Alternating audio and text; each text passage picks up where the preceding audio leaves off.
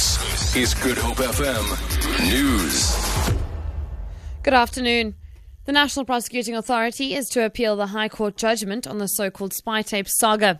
Last month, the court ordered the NPA to review its 2009 decision to drop the 783 corruption charges against President Jacob Zuma. Announcing the decision to appeal, NPA head Shaun Abrahams says the High Court judgment has far reaching implications. The judgment also affects each and every person who is the subject of a prosecutorial consideration and the discretionary powers of the prosecutor, which is exercised on a daily basis. The judgment of the full bench of the Pretoria High Court is also a matter that seriously affects the separation of powers.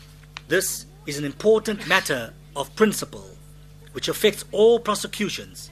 It is so important, I believe it needs a decision of an appeal court.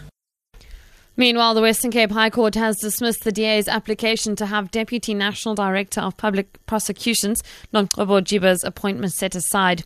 The DA had applied to the High Court to force President Jacob Zuma to suspend the advocate and institute an inquiry into her fitness to hold office.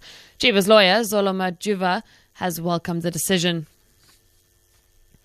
High sea swells are preventing police divers from resuming their search for a missing fisherman presumed to have drowned at Lamberts Bay on the west coast yesterday.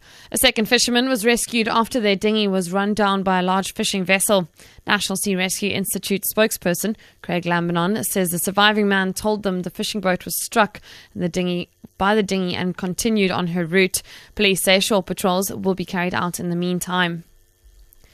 Internationally, President Barack Obama has announced the U.S. is fully lifting its embargo on sales of lethal weapons to Vietnam, which is its one time enemy. Obama is visiting communist Vietnam amid war- warming ties as the U.S. seeks to build its relationship with Pacific allies. He says both sides have developed a level of trust and cooperation.